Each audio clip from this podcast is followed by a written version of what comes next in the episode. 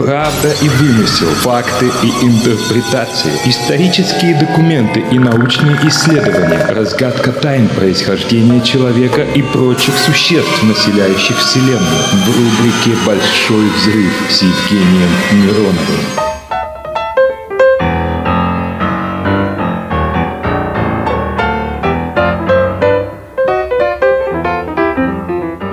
Сегодня мы подведем черту нашему разговору о рудиментах и о том, как они сильно нужны всем нам.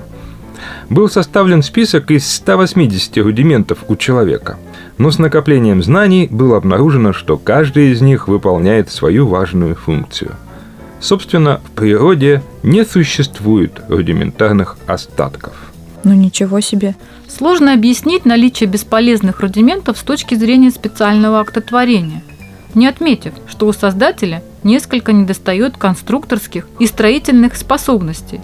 К слову, противники идеи эволюции, как правило, утверждают, что такие органы, как аппендикс, вовсе не бесполезны, что они выполняют некие функции, которые мы еще не способны определить.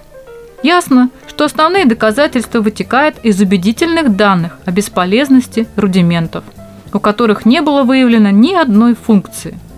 Многие из читателей могли бы на собственном опыте убедиться, что при удалении бесполезного органа преимущества намного перевешивают недостатки.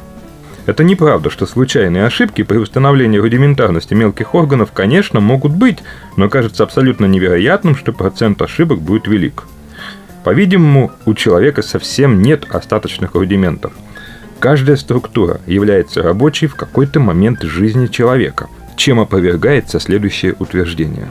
Человек и в период эмбрионального развития, и в зрелом возрасте имеет великое множество рудиментов. Собственно говоря, те, кто изучает эту проблему, подсчитали бесполезные части тела и выяснили, что у человека их более сотни – и хотя при дальнейшем исследовании могут появиться факты, не позволяющие уверенно отнести некоторые из этих органов к рудиментам, большинство из них, конечно же, остается именно в этой категории. Так что можно сказать, что человек изобилует органами такого рода.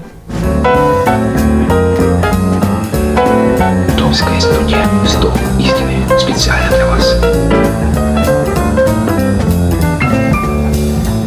Представленные нами научные факты позволяют рассматривать организм человека, животного или растения как единый комплекс, в котором различные органы крайне зависят друг от друга и полностью функциональны. Более того, почти все органы выполняют по несколько функций. Хотя на определенных стадиях развития организма значение одних органов возрастает, а других снижается, все они в свое время на протяжении жизни выполняют одну из своих функций, и достаточно важную. Болезни, неправильный образ жизни и плохое питание вместе и по отдельности наносят удары по нашему здоровью. И тогда какие-то органы могут показаться менее нужными, чем было задумано по плану творения – Наследственные аномалии тоже вносят свой вклад в снижение полезных эффектов, производимых различными органами. Концепция рудиментарности – тупиковый путь, который временами приводит к весьма негативным последствиям. Вместо провозглашения какого-то органа рудиментарным, давайте лучше спросим, какие функции он выполняет. Такой позитивный подход находит все больше сторонников в биологии и философии. Многие ученые уже пришли к выводу, что рудименты – это не доказательство теории эволюции. Отказ от концепции рудиментарности должен затронуть всю сферу биологии.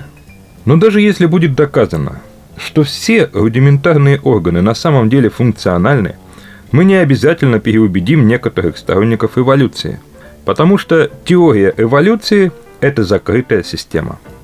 В рамках ее Любое отклонение, исключение из правил, аномалия или несоответствие могут быть в той или иной степени объяснены.